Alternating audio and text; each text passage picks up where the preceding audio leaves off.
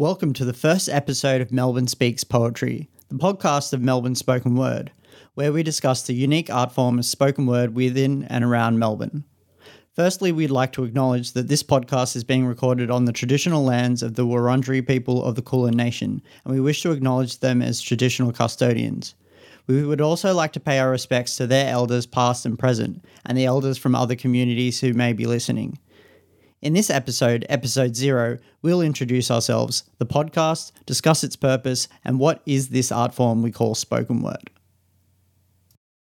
So, we're going to start by going around the room and introducing ourselves. Um, my name's Benjamin. I'm the Grand Poobah, or Director of Melbourne Spoken Word. Um, and I've been involved in spoken word since about 2010, 2011. Um, it's all the fault of Santo Cazzati. He introduced me to Passionate Tongues, and I got up and read and got really addicted to it. And so now I've been running Melbourne Spoken Word for about four or five years. Um, and with me, I have four members of the Melbourne Spoken Word Committee. Um, there's also, so we have Brendan, Esme, Amanda, and Anthony with me. We also have um, Ella Finelska and Kendra Keller and um, Rowan White, who are also members of the committee but um, not with us today. So we're going to start by going around the room and introducing ourselves. How about we start with the Senator, Anthony O'Sullivan? Uh, hello, my name is Anthony O'Sullivan, and I am a, a part time occasional poet and a long term gig runner of the Melbourne spoken word scene. I slaved under John Garrett for years uh, running the spinning room, and now I run the Owl and Cat readings in Richmond. Uh, and I don't know how I got started. I was not a good enough musician or a funny enough comedian, so here I am. What was the first place you open mic'd at? Lentil as anything in St Kilda was the first place I opened mic'd at. Um, I was living in St Kilda and uh, and got invited by some random dude on the street who was wearing a NoFX t-shirt if I'd like to read poetry out the front of a vegetarian cafe. and I thought, yeah, that yeah, that sounds about right. I'm 21 years old at the time, and uh, and yeah, I was uh, I was studying classical literature. So as I've spoken to about with Amanda, I was of the opinion that no poetry had been written in 250 years, and anybody who was still trying to do it was in some case kidding themselves. and uh, and I, he's like, "You should come. You know, there's some really good poets out there." No, they're all they've all been dead for a long time. And obviously uh, changed a great deal. Yeah, changed a great deal. and uh, and and and I read, and there were some very talented people there. Steve Smart was there, Michael Reynolds, um, people who those in the Melbourne spoken word scene will know quite well and uh, I read my poetry, which was all full of thous and arts. I was attempting to be Christina Rossetti for some reason, and um, and no one no one liked it, including myself. But uh, yeah, that started me on a slippery slope, and before I knew it, I was helping organise overload gigs and running the spinning room in Prahran and calling myself a bloody spoken word artist. Mm-hmm spoken word art. Oh, artist. yeah. Are you serious about the thou and arts? About the. Were you really reading poetry with thou and arts? Oh yeah, yeah. Thou shalt. Oh yeah, I was doing all that stuff. Yeah, I thought that was the height of literary genius. Was it your own poetry? Yeah, I I genuinely thought my future would lay in uh, being a, a, literature professor, and telling anybody who thought they could uh, write poetry these days that they were delusional. It was it was it'd been done. The, mm. the the art form of poetry had been won in the seventeenth and eighteenth centuries. and anybody doing it now was just a frustrated novelist who didn't and, know how to finish a page. So you went from that to competing in slams. Yes, I went from that to being a a, a rapper. Okay. Wow. Okay. Um, next up is Amanda Anastasi. Uh, hi, Ben. Hi. Hi, all. Um, okay, so I came onto the spoken word scene around the same time as Ben did, um, around 2010.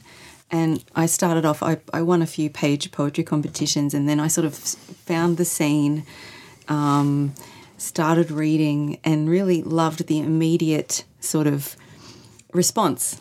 Because if you get stuff published on the page, you don't know who's reading it. Um, I, I used to go to the spinning room. I went. To, I think the first gig I went to was an MPU reading when it was back in the um, Nicholas building. Um, and I currently run the Mama Poetica. Um, and yeah, there's four a year. I really enjoy it. Um, I have been in a few spoken word shows, but at the moment I'm sort of focusing more on the page. But um, I love the sound of the human voice, the, the um, poetry being read out loud. I think it should be done more. Um, and yeah, So your first open mic was at MPU. yeah, Yeah. yeah. Um, who introduced you to MPU?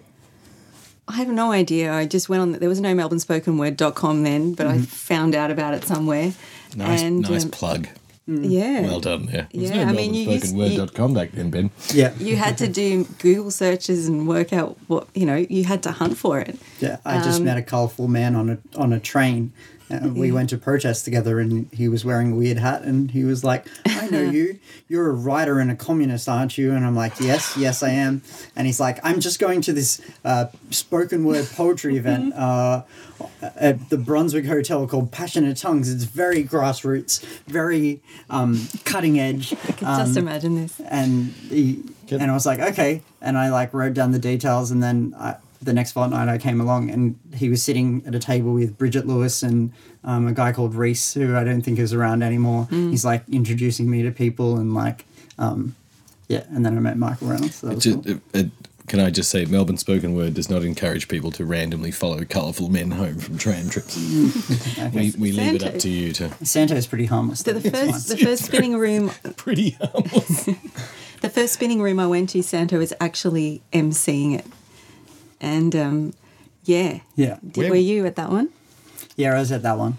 That was Yeah. when I That was, was the fir- overseas. that was my first time in the spinning room. Yeah. and he was the first friend I made on the spoken word scene. He goes, "Oh, you're a pianist as well. You're Italian. You're you're left wing. Oh my god, we got so much in common."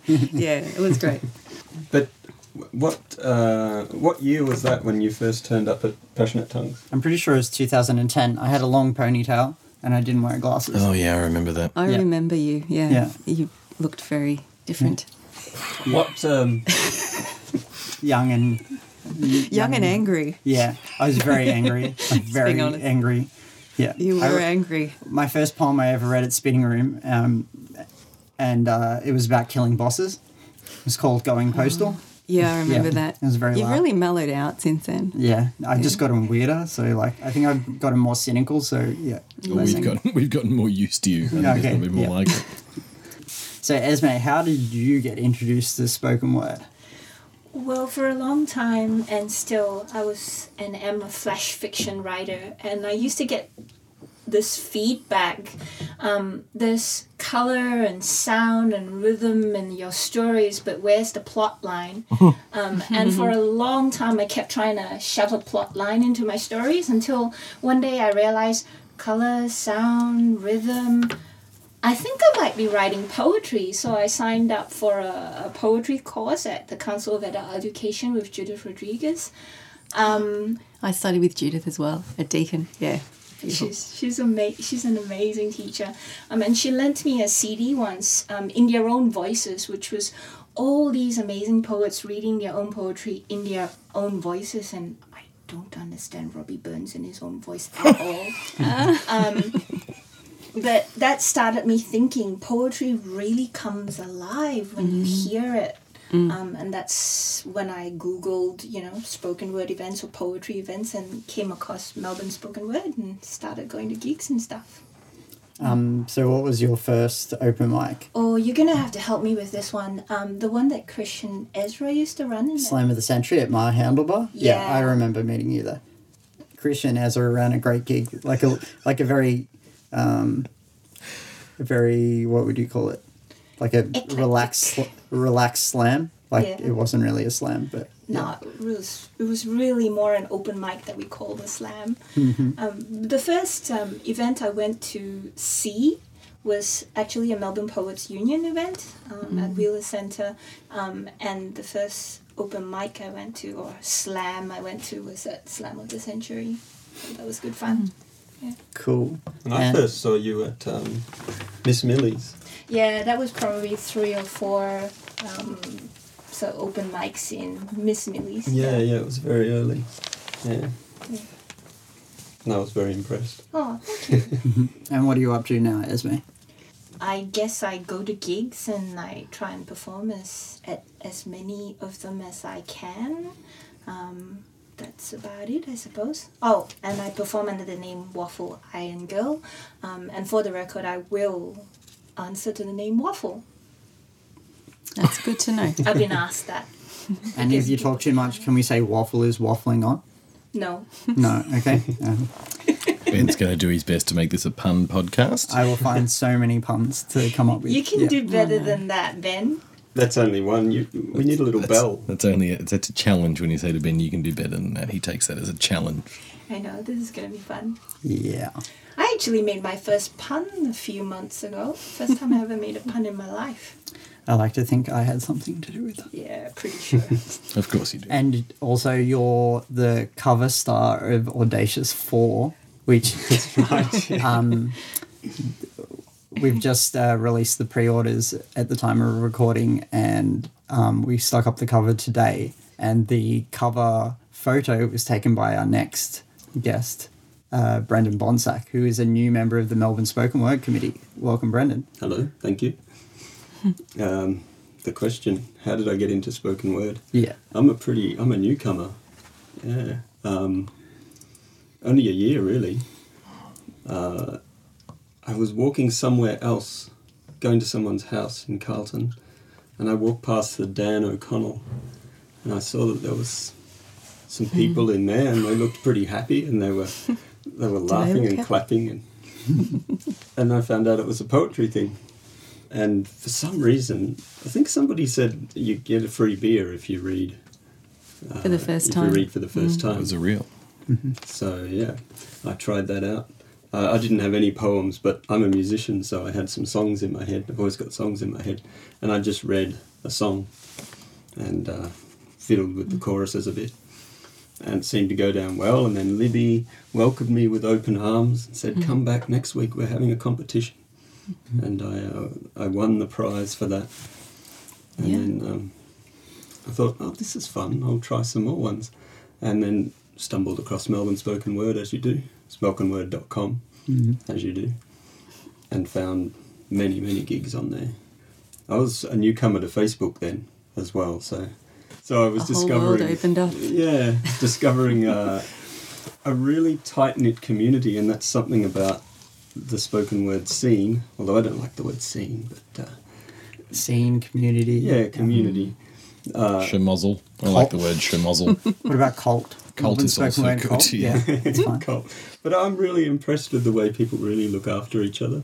You know, there seem to be some really strong friendships in the poetry community, and a lot of people they really they really know each other. They seem to have known each other for a long time, even if they haven't. They seem to have just um, you know formed that bond, and I don't know if it's just through a love of words or the fact that it is a strange little cult. Megan Bell, who is a very talented writer, who's uh, uh, who I've known for more than a decade. Uh, in a very similar way to me, she said that uh, the only poets that she knew were in their eighties when she was living in country Victoria, and she thought it was a like much like I did. I, through my, I decided it was a dead medium. She thought it just was a dead medium, you know. And when she came along to her first group of poetry readings, she was introduced to it by Steve Smart, which a lot of people could probably say. Hmm. She found not just a different group of people who were still working in the field of poetry and spoken word, but an incredibly diverse group of people who were working in poetry and spoken word. Some of whom were really focused on the idea of it being a live art form. As Esme hmm. said, it's a different beast when it's spoken aloud. Hmm. But there's also the people who were poets first and foremost, writers first and foremost, who occasionally will go to a gig and read and knock your socks off. But they're not, you know, first and foremost spoken word artists, they're poets. And uh, I think that's the community aspect of it. Like Brendan said, we're brought together because we're lovers of words, whether they're spoken words or written words, but just the joy of the language. when you get up there on a, you know, you're sharing part of yourself, and you're on a stage and you're in front of a lot of people. You've really only got the microphone between you and the audience. Sometimes you don't even have that. Uh, you know, say for the Owl and Cat and La Mama, um, Paper Waves. Uh, you're really, you're vulnerable, and Oh, you're yeah. and you're asking people, you're asking a lot of trust, and uh, it's reciprocated. I don't think I still get have that feeling of oh I'm revealing myself and that vulnerability every time I get on the open mic. Still, I mean, um, you get used to the performance aspect, but it's always you're always opening up part of yourself. It's always scary. I handled But it's that a by good going scary. into a fugue state, not remembering what happens when I'm up there. That helps a bit. But I remember the first time I went to the Dan, um, and what really impressed me about it, although the poetry was beautiful and some of the performances were beautiful, was actually um, Steve Smart was um, emceeing at the time. How he took care of every single person who went up on the open mic, regardless of their um, standard or regardless of whether they were new or you know had been there a hundred times, whether they walked off the street, did their piece, and walked out straight away or stayed for the whole thing. Um, everyone just got the not the same, but uh, a very focused and individual piece of care from from um, from him as a convener and MC. Um, and that's something I see a lot in the community as well, um, as a whole. I think that's what um, kept me coming back because, as well as being a poet and a spoken word artist, well, I wasn't then. I was mostly writing prose and fiction, like very bad uh, Stephen King rip-off short stories. Um, I just used to write things that I. Oh, that's right. For a while, I called myself a Marxist horror writer, and so my I whole idea. that. I, my whole thing was like I wanted to write short stories that were like about revealing the horrors of capitalism. so it was like these grotesque, like Stephen King, like rip-offs about like bosses killing workers and like it was just yeah. Soylent Green sort of stuff. Yeah, yeah. Um, I loved movies like Eat the Rich and all that sort of stuff. Um, but what I found when I came to the spoken word scene is because I'd spent so much time like submitting stories or submitting bits of writing to like journals or whatnot, and sometimes you'd never hear back or you just hear like get like a, a form rejection and you'd never mm. know whether you were getting close or not or mm. like what to improve in order to to get better. But when you got up on like the Passionate Tongue stage and like you could you kind of get like immediate feedback from the audience like people react to certain mm. parts um like laugh in certain places or like um you and then people will come up and talk to you afterwards and go oh that was really great. Santo's always great for that because you can if you look out into the audience always look for the, the man in the colorful shirt and the colorful hat because he's like viscerally is that the right word? Visceral? Viscerally Yes. yeah reacting. Always Um, reacting. something He was like like nodding his head and like kind of really getting He's- into it he's- it's like He's like a cheerleader. yeah Yeah. Um, he was very supportive of me too, and that really helped me to get my confidence up. yeah I think that's a, that's an, a very important aspect of what Melbourne Spoken Word does as an organisation, because i- as an organisation we don't run our own gigs. Obviously, uh, in the room we have some people who run gigs here in the room, and in the commu- in the committee we have quite a few people who run their own gigs. But Melbourne Spoken Word is a community first that encourages people to find places to express themselves.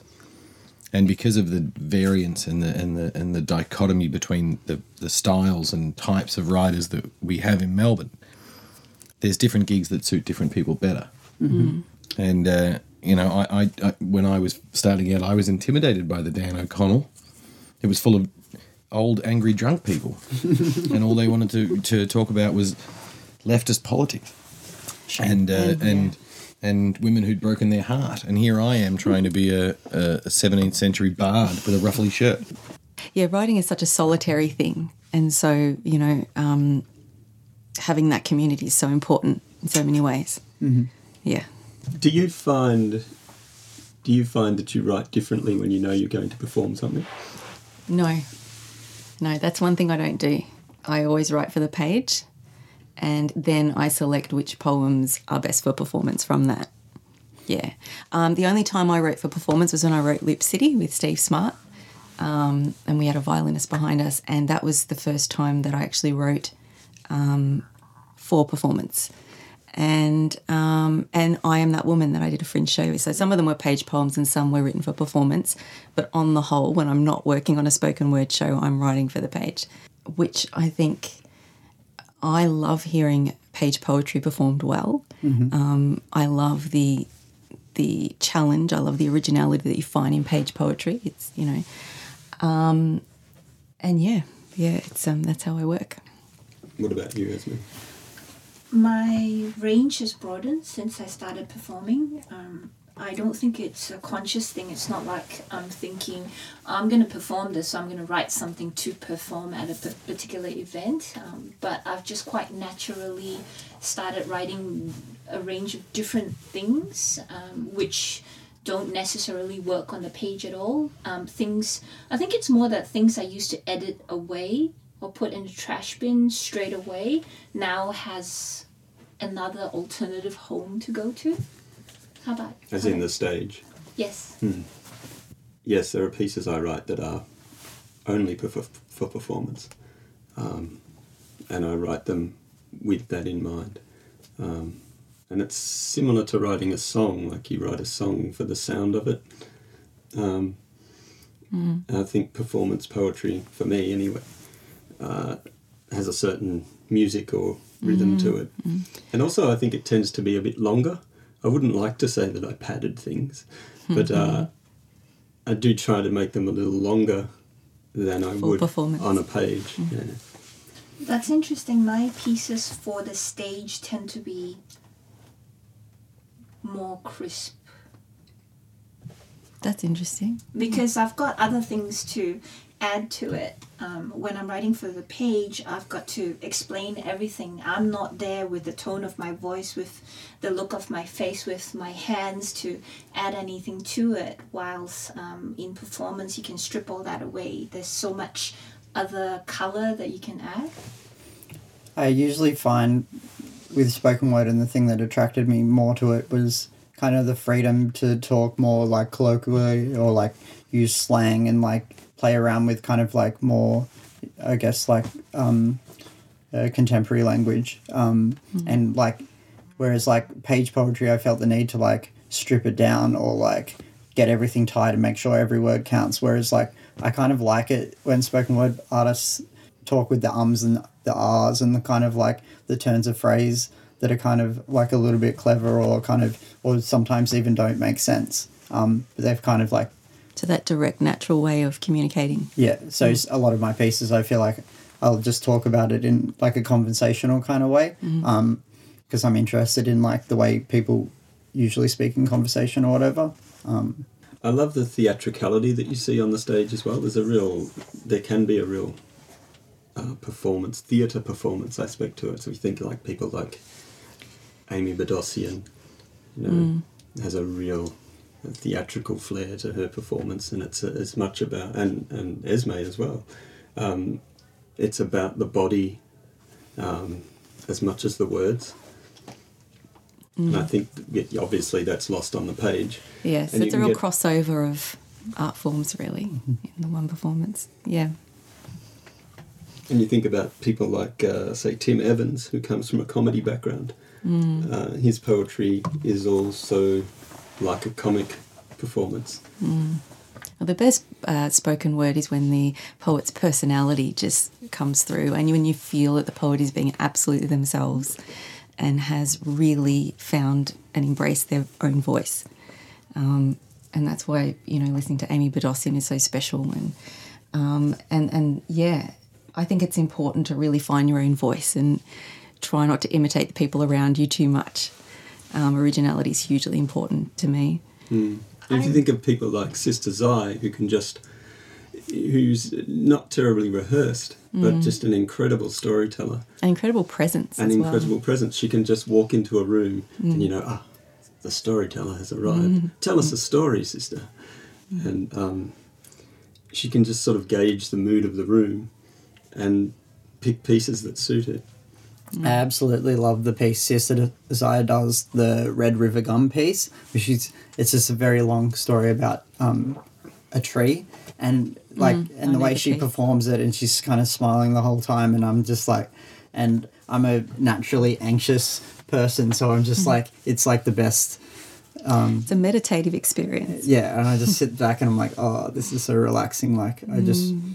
like it's pretty amazing how like someone just through their words can make you feel like that. Or maybe it's not just the words but like that's the kind of tool they have and it makes you feel calm which is pretty nice. I think uh, you know um, the Ovius gig, which Melbourne Spoken Word hosted recently, was similar to that too. You could feel the presence of Ovius as soon as he walked onto the stage, and he just, uh, you know, he could say anything. He just had the audience in the palm of his hand. Um, yeah it was the stories he told between the poetry as well that were kind of part of the experience i guess so we wanted to talk a little bit about the point of the podcast and this was the reason for doing an episode zero i guess of melbourne speaks poetry um, and first i'd like to acknowledge uh, mandy petit um, and krish prasad who both um, suggested the idea of a podcast as well as Anthony O'Sullivan, who's in the room. But Christian and Mandy are no longer part of the committee, but we wanted to acknowledge them because, um, yeah, they were suggesting this for a while and uh, we were like, we'll get around to it. And now we are. Um, so the point of Melbourne Speaks Poetry, I guess, is that um, there's a lot of already a lot of radio shows about about poetry or um, with poetry on it, like 3CR Spoken Word, which is 9 a.m. on Thursday mornings, and Multi Storied, uh, quite a big supporter of Melbourne Spoken Word, and they have guests on who perform poetry. But I guess the point of Melbourne Speaks Poetry is about discussing and debating the art form of spoken word, especially in the context of what we think is a pretty great scene in Melbourne. And so, I guess, what do you guys think about the value of like discussing spoken word as an art form, and what do you think we're likely to get out of it? I was preparing to perform or to compete at my first slam, Slamalamadingdong. Um, I was at work, um, locked myself in the meeting room um, last minute before I caught the tram there, preparing, trying to memorize the piece. Uh, I made the mistake of looking at my Facebook feed just before I'm about to leave, and the first thing I saw was a, a piece that someone had sprayed out about how derivative slam was and all the tropes in slam. And there I was in the room bawling my eyes out nervous already going there's no way I can go do the slam I am every single one of these tropes every single one of them I fit every single one of them um, and that was in a vacuum. I had to get Krish, who happened to be online at the time, to talk me down from the tree and say, Get off your ass, go perform. The point is, though, that when you're in a vacuum, everything sounds important. When you're not discussing with with people, it feels like all these elders in the community have a hold of all the opinions and what they say is correct and must be the truth. Now, I'm not debating whether or not that piece that came out was or wasn't true. It was true in some places and maybe not so accurate in others. The point was that unless I was talking to other people mm-hmm. about it and hearing other views, it stood as truth for me. Yeah. Um, yeah, I think, look, and, and, you know, when you read those articles on Facebook, you get all the comments underneath, and everybody's on, people are commenting on Facebook. They can be quite harsh. And I like the idea of people sitting around in person discussing spoken word in a, you know, in a way where we can uh, share ideas and, and what we feel spoken word encompasses. And yeah. Yeah. And there are a lot of things that come up that we wish we could just have a bunch of poets and talk about openly with.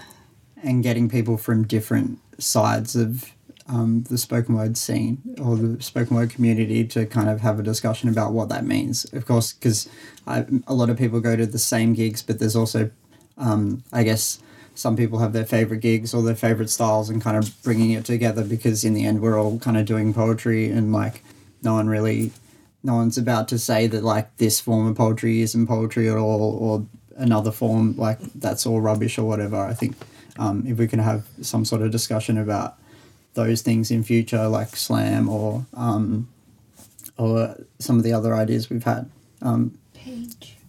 like yeah the contribution of page poetry to spoken word and how that relates Would you say there's uh, anything that's out of scope?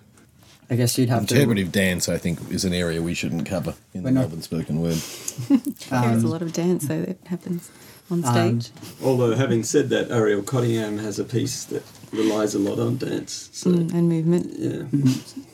like later on we'll have a chat about like what is spoken word and what falls under that really broad category and very i guess movable category do you think it's useful to have debates and disagreements and how about how to how are we going to go about doing that i suppose I don't know if it needs to be a debate or a disagreement. This has been for a long time, well before Melbourne Spoken Word or any of us were on the scene. Melbourne has had a poetry spoken word community that has been full of fights and bickering and, and, and friendships and, and happiness and, and, and And creative joy and all of that. Um, I suppose the, the benefit of having a podcast now is that we can express just how little these small issues are when compared to the bulk of what it is that we do. We're individually, we're all artists. This is the community we live in. And of course the people who i guess aren't sitting around the table and listening to the podcast can also offer their own thoughts and tell us if we're if we're saying things that they don't particularly agree with as long as you don't call grand poobah like a dictator or something that's totally fine um, Grand Poobah is a dictator. yeah. So I guess uh, wrapping up this thing, uh, talking about the point of the podcast. What are like some things that like, like opinions or like I guess issues that often come out Like it, maybe if you're chatting in the beer garden after a gig, or um, or things that I guess pop up on Facebook or people write articles about that I think are worth probably discussing in future. And I think the thing with, I'll say first, I think the thing with slam is like something that's worth discussing because I, every five seconds it seems like someone writes an article on Facebook either saying slam is like the best thing ever. It's like the future. It's the revolution. And then there's other people like I went to a slam once and they were all terrible and rubbish and like slam has no value. I can't believe people are putting on slams and it's discrediting poetry. It's not real poetry. Well, I, I, I am notorious for starting fights on Facebook mm-hmm. on both sides of the fence because there are countless slam poets, performance poets, whose fixation with the idea of performance and stage prohibits them from learning the craft of writing that is the most important thing when it comes to being a, a spoken word performer, a poet, a writer, a novelist, anything else. The first and foremost thing you need to do is learn how to write. And for a lot of them, flapping about and screaming and using drama passes in a slam will win you prizes in a slam. Does it make you a good rider? No. On the same side, there are people who are so fixated on the idea of being a, a, poet, intellectual, driven by uh, what they believe to be the right way of going about poetry, and they will spit bile on anybody who is capable of delivering their poetry in a in a in a in, in an entertaining way. Does that mean that all performers are bad writers? No, it doesn't. The arguments that we get into are more and more based on the idea that neither side sees the benefit of being part of the other group. But there's more groups than that as well. There's people who think that traditional poetry is boring, people who don't read poetry but write it, people who only perform other people's work and are seen as somehow um, piggybacking on the scene because they're not out there creating their own work. Mm-hmm. First, and we celebrate the fact that poetry still breathes and lives and exists, and a well-read poem by someone else is still a well read poem. It still communicates to the audience. And I start fights because to me, I I just don't understand how anyone has a fixed idea of this is what poetry is. Because it's not that. It never has been. It's never been fixed. It's always been fluid. You may as well say rap's not poetry. You may as well say that Shakespeare didn't write poetry because it doesn't communicate to us in the way that it did to the masses back then, but it was communication for the masses back then, as rap is communication to the masses now. It makes it no better or worse or lesser or better, only just the same continuing tumbling human experience of language that we've been using to communicate laughter and love and sorrow and pain and all, everything else that we want to communicate about our experience. Well, it seems like a really good start to defining what we think spoken word actually is. Mm-hmm. what is spoken word? How would you define it? I the way I put it is like I was catching an Uber the other day, and I I was saying, oh, for work I I run spoken word events and I run this thing called Melbourne Spoken Word, and the guy was like, what is spoken word poetry? And I've had numerous conversations with people who are like, what the hell is spoken word? And I'm like, always fumbling for how the hell I explain it. If you guys have had that question, like, how do you answer that? engaging with an audience through oral performance. Um, the more poetic, the more appealing it is for me, and it is it is about engaging with people through spoken word. You're you know, it's a hard thing to define, isn't it? It covers so much. I, yeah. I mean, if you look at what you know, someone like Anna Fern does, sound poetry. You know, where it's mainly sound uh, being used to communicate um, more so than words in some poems. So that's why I say oral performance because that's the form of communication we're using, and it just covers a whole gamut of styles and yeah. Um, mine's not so different from yours. I define spoken word as a practice. Um, and I think it's, for me, spoken word is primarily a practice rather than a performance, but a practice where um, one performs in front of people with the primary tool being the voice, the speaking voice. Um, with music and beats can be the backing can be part of it, but it's the speaking voice. it's very broad. It's it's any it's any method that you choose. It's your three or five minutes to just stand in front of a, a group of people and offer some part of yourself, and that may be through data, you know, making silly noises. it could be. I mean, I've seen poets who just stand there, don't say very much at all. They might have They you use know, silence uh, they use as a lot of tool. silence. Yeah as long as that three or five minutes is engaging the audience in Mm. some way, I think you've achieved. Well, it's about communication, isn't it? Yeah. Yeah. And there's like people like I guess Henry Rollins or other people do what they call, will call spoken word, where it's essentially just talking to the state, talking to the audience for like an hour or so. Um, that can fit within spoken word, and then there's other things that are more like I guess like Rochelle Fong does the virtual reality stuff, and most of her words are projected through a computer voice that's played over the top, while she's like acting out the virtual reality situation. For me, it still falls under spoken word because one, it's engaging with the audience, but the majority of the way in which she's communicating is is through the the voiceover and kind of the way that voice is communicating to her. You've mastered an instrument. It's no different to being a, a concert pianist or a or, or, or you know a singer in a rock band. You have an instrument which is your voice, and that is why you've been invited to perform. Why you've been invited. Why you've been uh, allowed to perform on the open mic. That is your instrument. If on top of that instrument you're also, you know, uh, sculpting or dancing or using audio visual components to, to be a spoken word artist the reason that, that you've been asked to be there is because you've mastered this instrument the human voice and the way to deliver it a story or a, an idea through whatever medium you choose be it a b a b rhyming couplets stream of consciousness pio style. You know there's any number of ways you can go about using the instrument, but it's the instrument of the spoken, the human voice spoken out loud that has been what has brought you in front of the audience. I think for me though that it's easier to define by what it's not and I find Rochelle Fong's stuff extremely entertaining, intriguing and thought provoking, but some of the pieces she does that uses far more um, enhancements, enhanced voice and computer voice, I see it more as theatre than spoken word.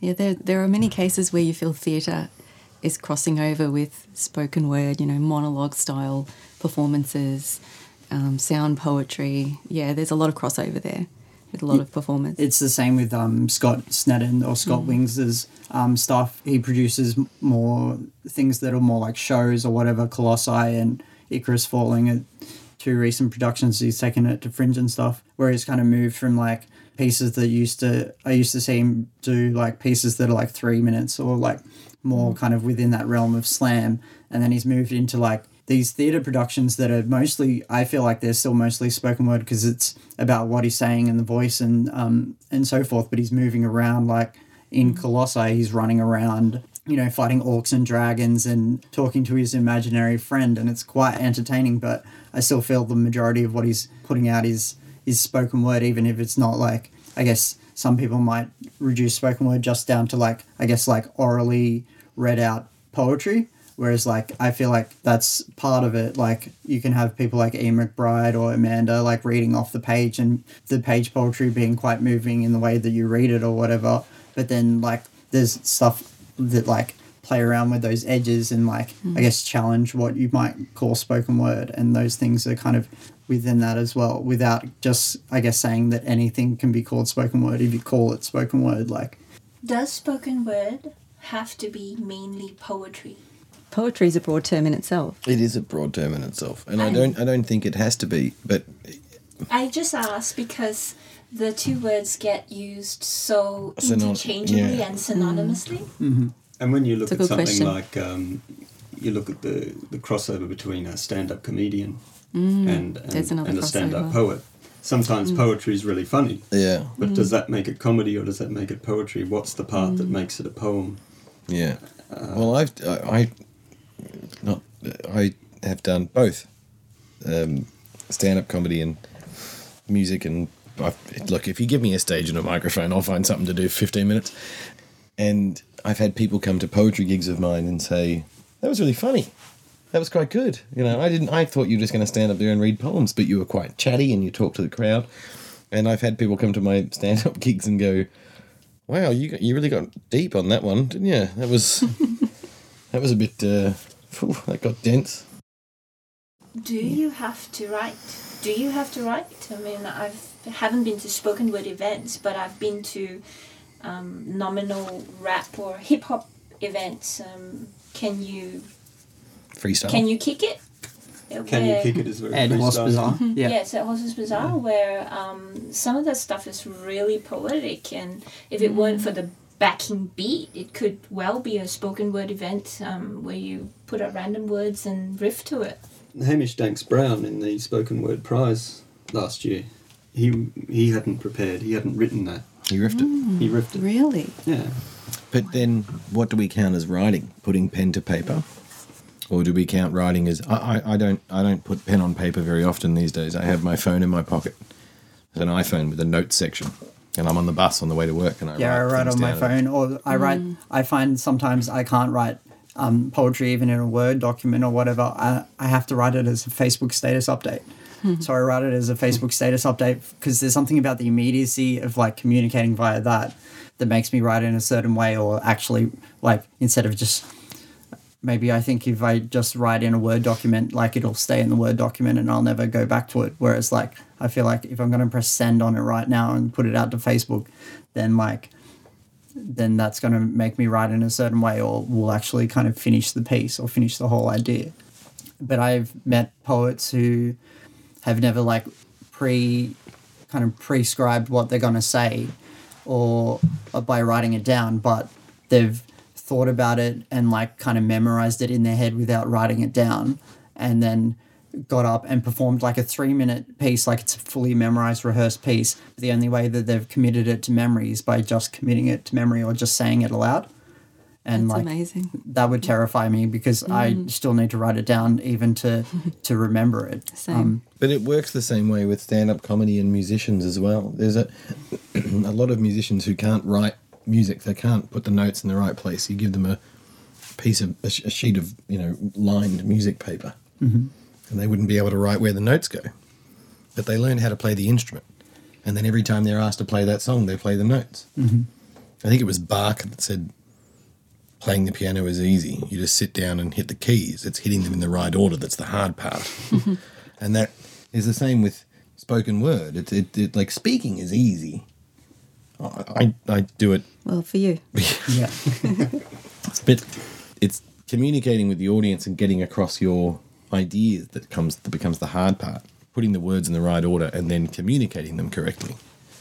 I think something though. I think uh, just on the, the writing bit, I would say even memorizing something and then getting on stage, even though you haven't committed pen to paper, that's still writing because it's there's an element of rehearsal in it. Whereas riffing is just making it up as you go along, which is that's the the difference for me. I've tried a little bit of freestyling. I don't really go so well, but like, No, yeah. I'm, I'm terrible at that. That, that's another thing we can talk about memorizing poetry as opposed to reading it. And um, I, I tried, uh, you know, I went through a period when, when I was memorizing poems, and some poems you naturally memorize because you've read it so many times. Um, but I find when I'm not memorizing, there's a pressure off and I can relax and really, I actually can engage with the audience more because I'm not trying to remember. Um, but when I see someone just performing and, and something so well rehearsed that it's it's like a theatrical performance, it, it has an amazing um, presence as well. But um, but it's really about presence, whether you're reading or you're you're memorizing something. It's about being present. To me, that is the most important thing to do as a spoken word performer. Yeah, and you still need to be present when you're reading off the page. And some people, Mm-hmm. it takes a little while to work out how to still engage Mm. when you're reading off the page rather than just kind of like staring down the whole time. You still got to Yeah. look up occasionally. So, you know, you're kind of making some eye contact it's with the just audience. it's not just you and the book; it's you and an audience and the book. So Yeah. you know what you're reading from. yeah. Wh- Which is why I was making the point about spoken word not necessarily being poetry. Um, I think poetry lends itself to good spoken word because poetry exists, because human beings have a natural affinity to rhythm and, and that way of emotionally connecting to words.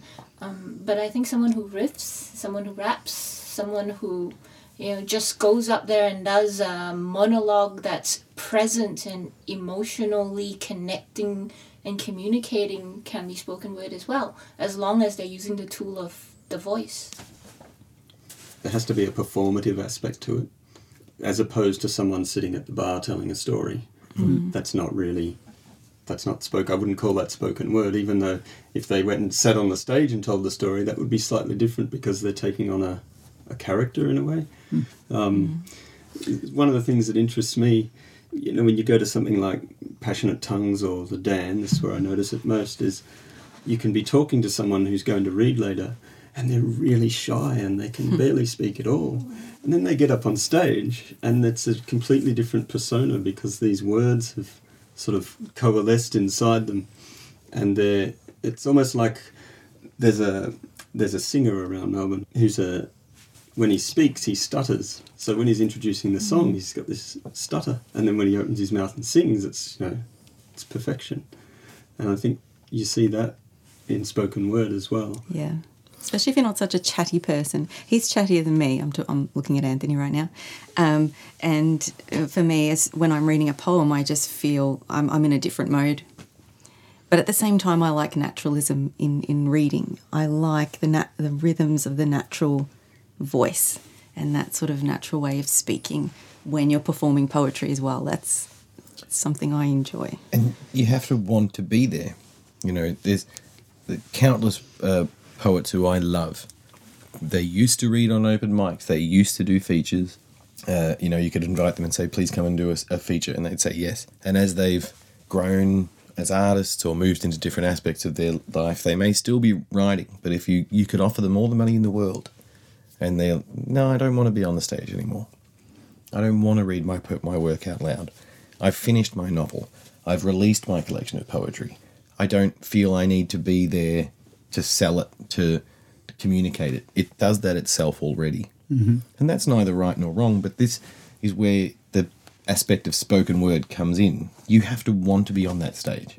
You have to want to communicate to the audience because otherwise, publish it, put it online, try and get it published by a publisher, vanity publish it, self publish it, do whatever you want with it. Mm-hmm.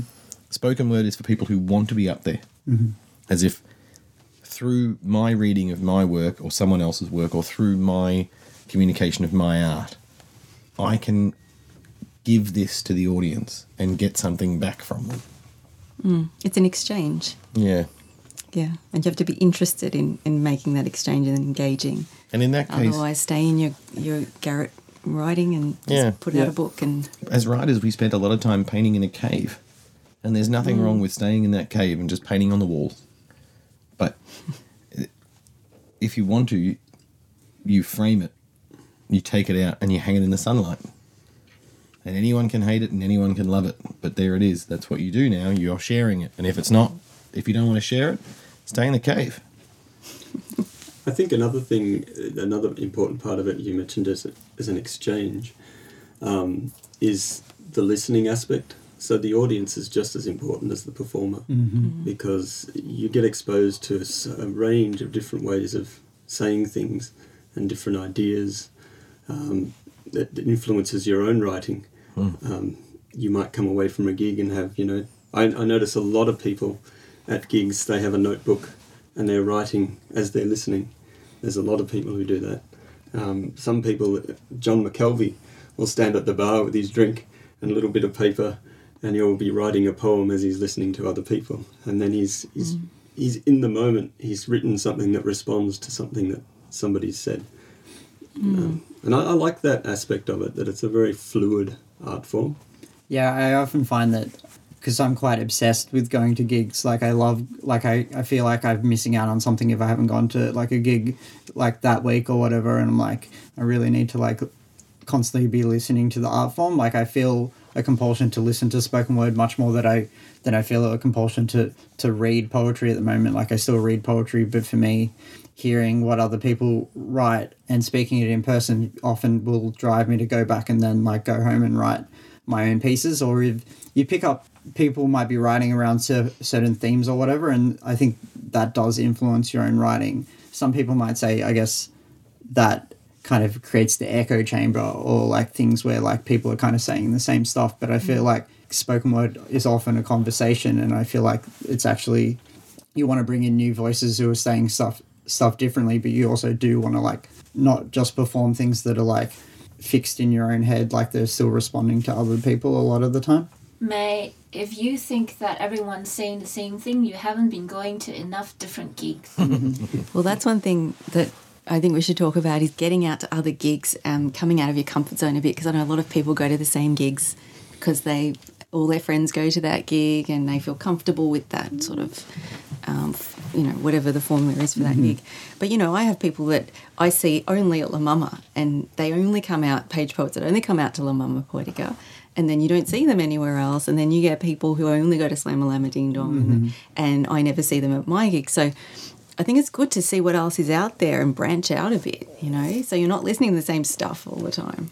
And it, because it does get to the point where it, it seems like you're you're stirring shit with a shrinking swizzle stick. You mm-hmm. know, it's the same crap that you just swir- you're swirling it around and swirling it around, and everyone still applauds you when you get up and you do your stuff, and you get off stage, and the host always goes, "Great to have you here. Thanks so much for coming again." And you're like, "Yeah, I'm kind of boss. This is great. You know, like I really I really matter." And then if you don't stretch out and go somewhere else, the first time you step on stage at a place where you haven't been before and expect them to stomp their feet and light a match and throw frisbees around the room like you are the rebirth of the idea of poetry, you're in for a rude shock. Hmm. It, you are not as important as you think you are unless you're out there experiencing other people's work, listening to other people talk about whatever it is they're talking about. A love poem, you know, written by a 65 year old woman for her husband of 30 years technically has nothing to do with me. Mm-hmm. and shouldn't in any way influence or touch me in the way that it can. But I go and I hear that. And on the tram home, all I'm thinking about is just how much this woman still loves her husband of 40 years. It's got nothing to do with me or the relationship I'm in now or how I feel about the children that I have and she doesn't Well, have. about- we, but when you see it, feel it, and connect with it, it influences your writing and it allows you to grow as an artist. And it connects you with you in a different way than like say if you just met a woman on the tram and she's just like I really love my husband you're like oh yeah cool Yeah. but you like but Yeah, you I'm don't really my- think about it later on or I'm hitting whatever. my putting my headphones back in and listening to Yeah. my podcast. Thanks very much. For you, is spoken word more about art or more about community? Art. Art. art Community. Somebody had to say it. Yes, yes. Community is important, but the art very comes important. first for me. The community aspect is very important, but the art form is what I fell in love with. I think that but I think the community aspect breeds can breed a certain type of type of art that I find interesting it's more conversational and more interactive Absolutely. than like hmm. writing poems where you just kind of kind of cut shut off from that Yeah, I. I, I need a mix of that. I need a mix of sitting down and being alone writing Mm-hmm. and being with in the community and hearing what's out there and being inspired. I feel like I need a balance of that Yeah. personally. And I feel like it's important to strike a balance within the Melbourne spoken word community in that like events have open mics and there's a space where people can get up and like um, anyone can get up and use those three or five minutes to to perform a poem um, and whether whether anyone in the room thinks it's good or bad it doesn't really matter. Some people just get up because they like the the whole thing about reading that's that's fine. But then there's also um, some events where they're curated you have features people are kind of rewarded for for doing spoken word well um, or at least from the perspective of that particular convener.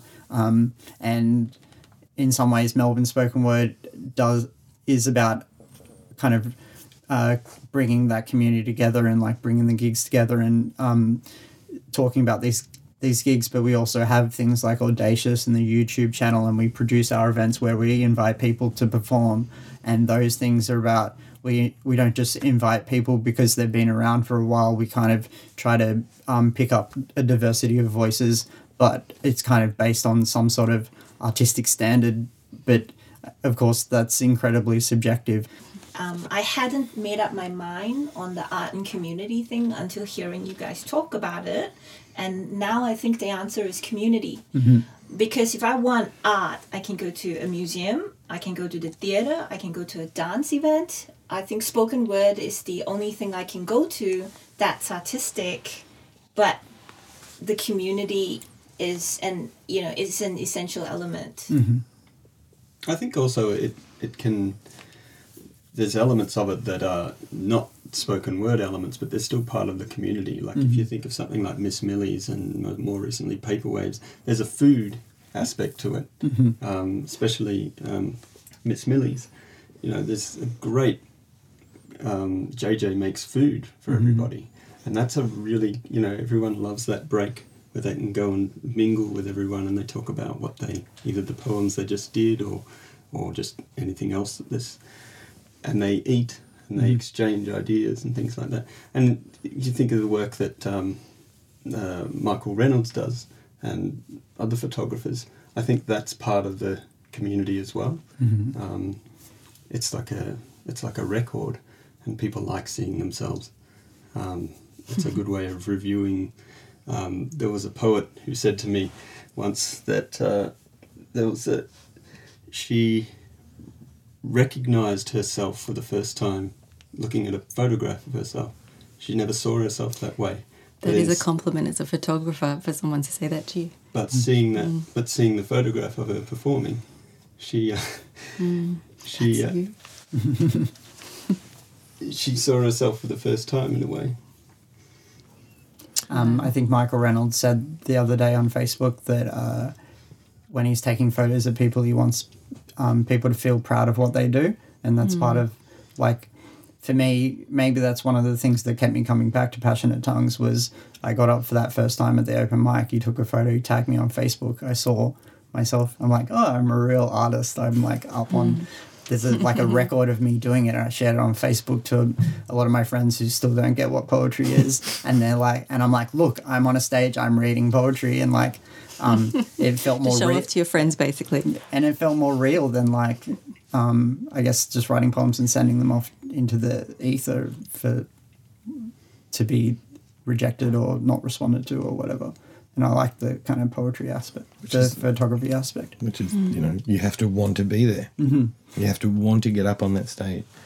N- I've I've said before, you know, the best poet in Australia now probably doesn't read on open mics, probably doesn't submit to journals, probably doesn't publish.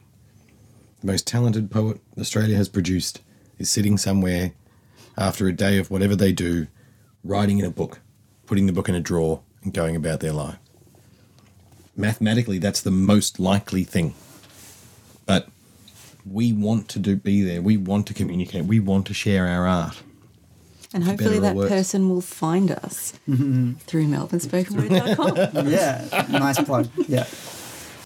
What are your markers for yourself of a good spoken word piece? of, of our own or, or of pieces that you Uh, see other people you see. Yeah.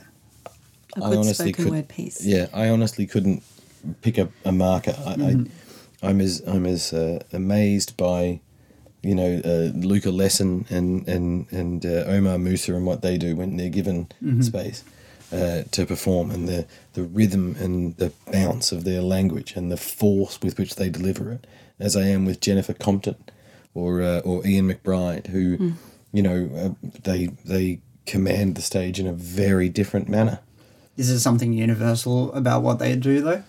Really nice words. That's all it takes for me. I, I all I've Really ever cared nice. about, you know, since I first started reading and, and, and, and falling in love with poetry is the words placed in the right order and, and, and done beautifully so.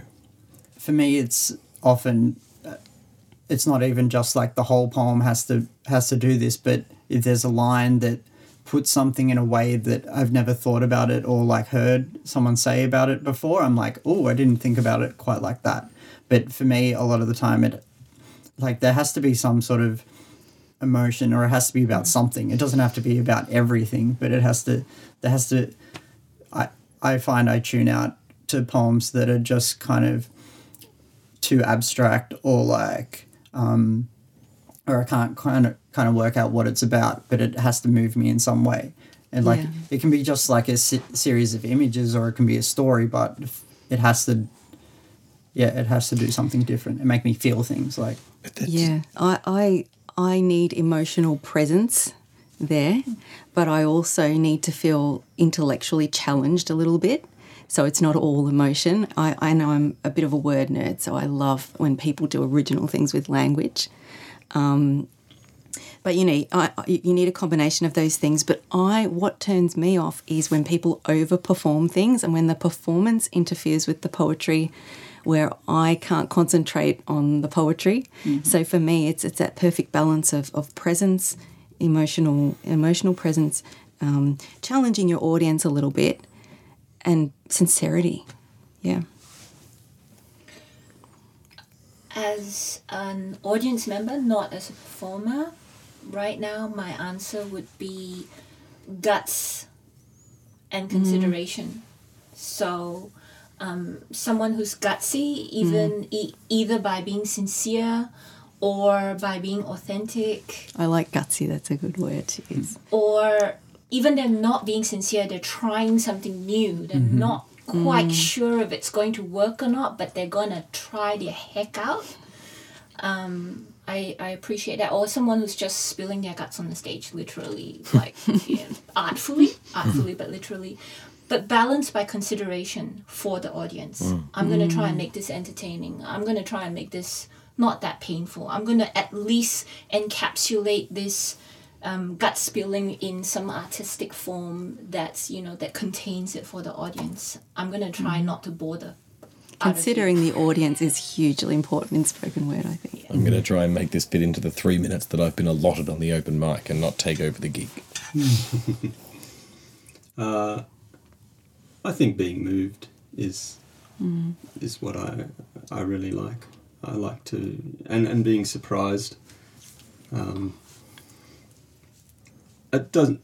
I'm not necessarily that fussed about how great the words are. Um, you get a lot of young poets who, you know, they're just starting out and they're using they're using a lot of cliches, but they're getting they're getting their they're Their getting an emotion across and they're giving something of themselves.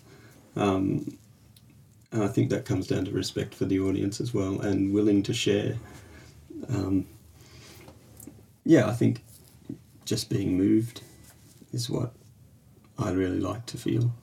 Even if that's, and that doesn't necessarily have to mean it's poignant or sad or, you know, make me angry or anything like that. It could be just laughter. It could be something if something's incredibly mm. funny. Mm. Yeah, often my favorite part of the Dan is hearing Tim Train get up because he offers such a different kind of take to the rest of rest of the open mic. Often he'll get up and do something silly or kind of tongue in cheek, often like kind of ribbing himself or ribbing poets in general.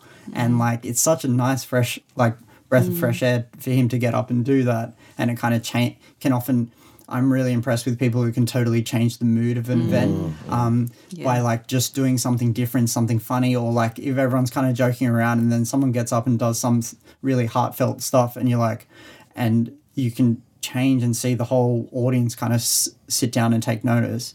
Um, that really impresses me.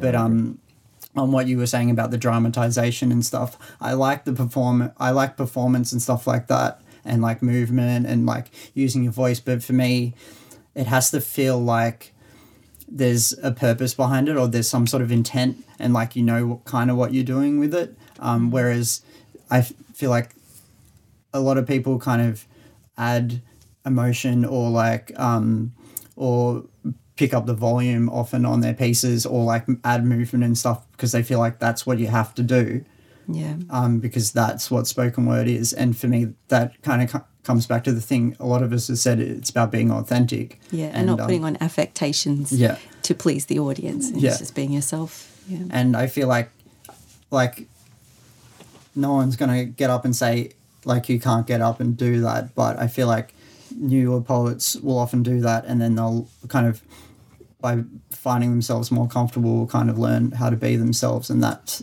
kind of what kind of makes people stick around and kind of they realize they want to want to be there. I think. Mm. I think um, when you're nervous in the beginning too, you sort of try and you do things, you move around more, you, you, you, you know, and then you start to feel a bit calmer and you, you're more present gradually, hopefully. Mm. That's why I think getting back to something that Anthony said before, that's why I think it's really important to go to a lot of gigs and be a newcomer um, to overcome that that feeling of being in front of a completely new bunch of people and not, you know, and having to gauge your tone, um, choosing what to read. How, how is that going to play with these people? Um, I've read the same poem at lots of different venues, and it'll be people will be in stitches at one and then stare blankly at It's the other. It's amazing, isn't it? So the last question I had, I guess, was thinking about as we're producing Audacious at the moment, and I maybe it's just because I was editing video today as well. Was what do you find um, works better as a spoken word piece on the stage versus listening to a spoken word piece or listening to an audio recording um, or watching a video? And like, do you find you can't engage as well with one or the other, or things that just don't work, ju- like just as an audio piece, or only work in live performance? I find live performance is much more engaging than listening, um, and I think it's because of the eye contact, uh, and that's why I prefer for the enga- for audience engagement. I prefer it when a, a poet memorizes because of the eye contact. And some people read and they look up a lot, but a, a lot of people just look at the the page all the time. Um, and that's when I close my eyes because and just listen to the words because maybe that's what the poets you know they're they're just reading the words. So um, I close my eyes a lot at gigs unless I'm taking photographs then that's a disadvantage really but that that goes for video as well um, so I, I find it I find a lot, a lot easier to be engaged when I can see the performer.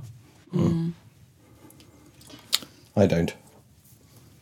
I'm completely and entirely stimulated by the words. Often at a gig, I, as Brendan said, I close my eyes. Um, I've I've been in situations where after a gig, someone said, "Wasn't that amazing the way that she was really taking over the stage and you know she was doing X, Y, and Z," and and I'm, I was like, "Was she? I didn't I didn't see her. I wasn't looking." It it, it, it I find visual more distracting mm. than anything else. Mm-hmm. My my brain is focused on hearing as many words and, and, and as, as I can, engaging with them in that way and that way alone. So I love audio tracks.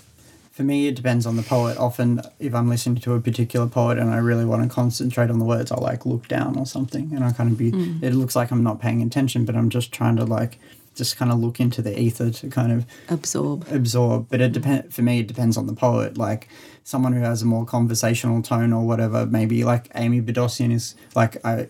I want to watch Amy as she's mm. performing, but someone like Ian McBryde, like hmm. Like you i feel like i have to listen intently and um to kind of get exactly what he's saying because like it's so intricate in the way the way in which he places words like i could never do anything like that like that's just like purely ian like Well, you've got years to learn. You never say never. yeah but Mc- Mc- And yet he's- McBryde didn't fall out the way that he is. McBryde has worked on his craft. But a- his work is so accessible, though. It's easy to listen to, you know, but you don't want to miss a word either. Mm-hmm. You know, yeah.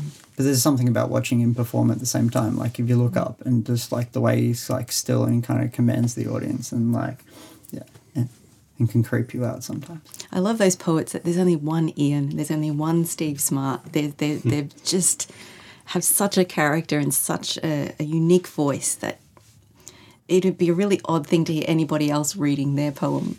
Um, yeah. I like those sort of poets. I think for me, it comes down to the voice of the poet. Some poets have such rich voices and so multi layered that you really just want to be alone with it. Maya Angelou comes to mind. Um, she'd be she's amazing to watch on the video, but listening listening to her on audio you really pick up all the subtleties and emotion.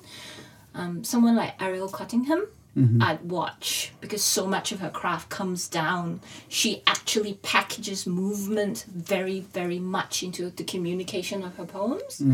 Um, and so for, for someone like that, I want to see them live. I think there's a. I'm not plugging uh, audio recordings very well, am I? But, uh, given that Please we're just, buy Audacious. Yes, please buy Audacious. it's uh, got a pop-up cover. I'm gonna like make like masks to come with each um with with each poet, so there'll be like a mask of like um like John Inglesos and like y- you'll listen to like the John Inglesos piece and then get like your friend to like wear the mask so you can like feel like you're making on eye contact with Joel whilst they're performing it. But What's I. I think when when you listen to a when I listen to a recording, hmm. it feels disembodied. Whereas even even if you close your eyes at a gig, and you're just listening to the person, you can't really see anything. You still know they're there. You still feel their presence, and you feel the presence of the audience as well. He's a big part of it too. Is listening to the audience. Yeah. Hmm. I get made fun of because I I go. Mm, mm, mm, he reacts to poems very vocally. Yeah, and, and so does Santo. Yeah, I, Yeah. I do it as well. Like yeah, or And, like uh, you'll hear um S- Sam Ferrante at a slam and she'll yell- yell, "Come on, come on!"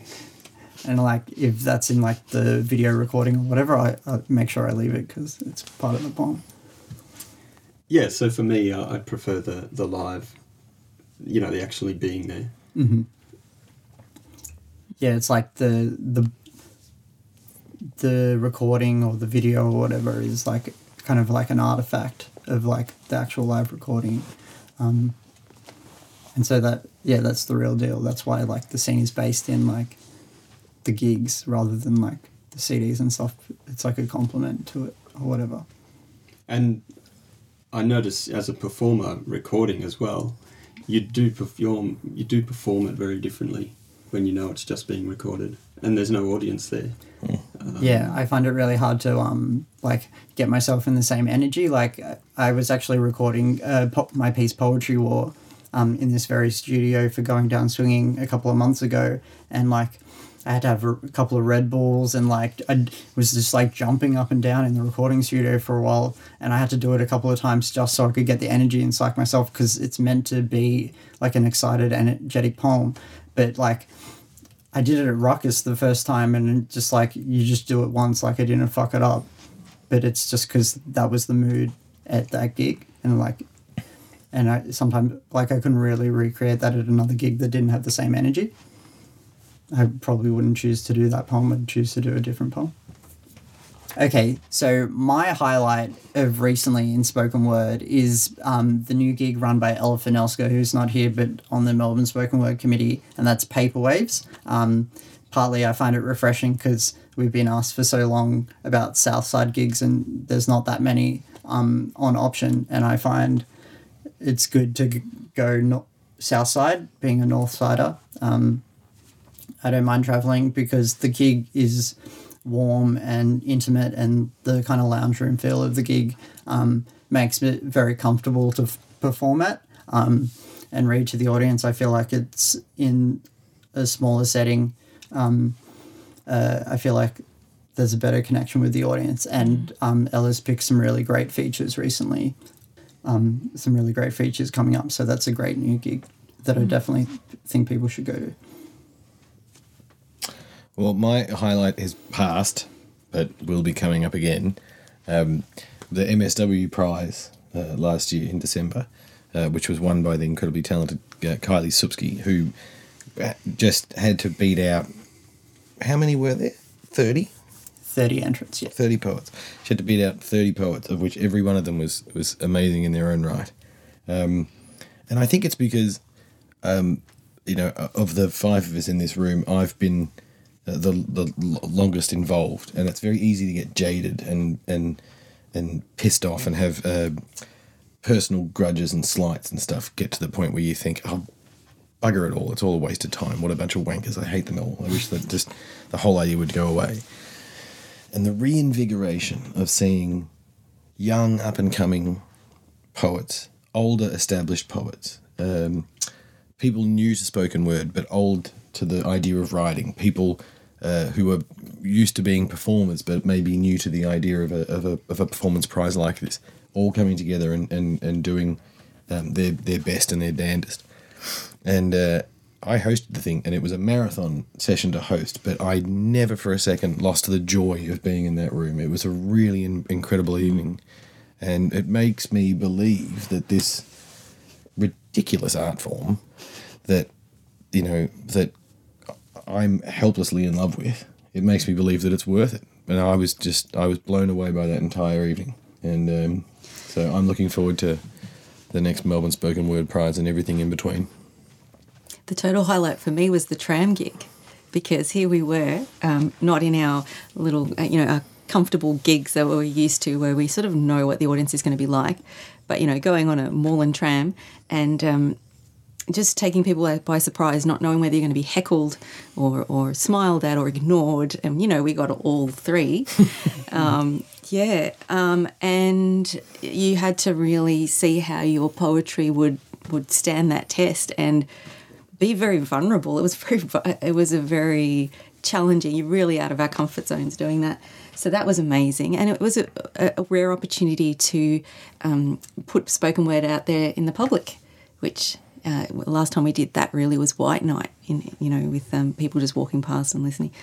Um, and for me, um, uh, Ben was mentioning the, the int- lovely intimate gig Paper Waves, and I uh, really love Al and Cat readings for that as well. Some spaces are, are just perfect for poetry. Um, they have that beautiful intimacy, and I love how I feel when I'm reading at Al and Cat. It's a wonderful gig. Um, the hosts are very entertaining. Um, I'm the door person, but I say this absolutely no bias. Um, yeah, they're my two highlights.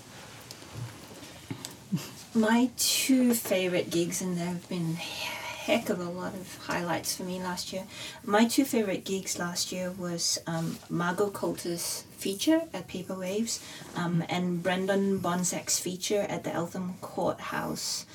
Um, and the reason these two um, were my favorites were because they really reminded me why, from the artistic point of view, why I go to um, spoken word events. Um, both of them were really gently genuine. They told a story. They told a story from start to end. There was an arc to it. Um, they were very personal stories, but told in metaphorically, metaphorically true metaphors and true beautiful words. Um, and I think also because I was so surprised by both of them. Um, I've seen both these um, artists perform at open mics, um, and they have very different styles, but very kind of laid back styles. To see them as a feature where they had the room to just expand and tell a whole story um, was was really delicate and touching at the same time. Thank you. I get two, don't I? Yeah. Um, I think La Mama is a premier gig on the scene um, because of the, the beautiful space that it's in, the, the wonderful old theatre. It doesn't have the doesn't have the rough and tumble of a lot of other gigs. Uh, the audience is, is, is in bleachers and it's it feels a little formal, but uh, and the poetry is you know top quality and the attention to detail and the curation is wonderful. The, the, the, there's only four poets, but they really complement each other wonderfully. And also, as also as was said before, it tends to bring people that you don't see at any other gigs, and so you meet these, you know, you meet these uh, writers that you may have read in books, but you've never met them in person before. And La Mama is often the place to meet them.